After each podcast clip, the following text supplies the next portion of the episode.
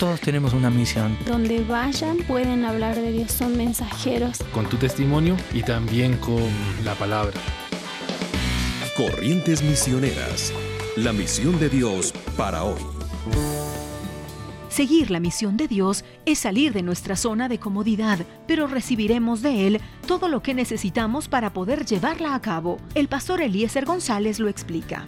Podemos decir, usando un lenguaje figurado, que misiones le mueve a usted del piso. Hacer misiones salir de la zona de confortabilidad. Es decir, salir de aquel punto en el cual usted se siente tan cómodo que usted dice, pues yo prefiero quedarme, yo prefiero dar a otros para que vayan. Pero otra vez, si el Señor le mandó a ir, usted debe ir. Lo cierto es que en el camino, en la medida que usted obedece el llamado de Dios, Dios le da un corazón y por qué no decir también un cuerpo, un alma, un sentido físico, de aún las incomodidades del viaje, de la obra, del quehacer misionero, ya no sean una carga. Y lo que antes era tan difícil como dormir fuera de su cama, no usar su propio colchón, su propia almohada, deja de ser una incomodidad. Aún nuestra fidelidad va a tocar nuestra parte física, nuestra parte emocional, nuestra parte espiritual.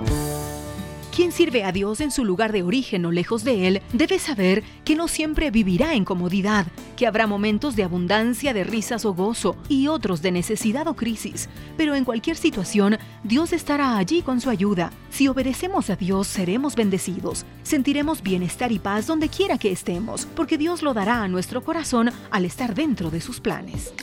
Corrientes Misioneras, una producción de Corrientes, Centro de Entrenamiento Misionero Transcultural asociado a HCJB. ¿Quieres saber cómo vivir y servir en otras culturas? Visita corrientesmisioneras.org.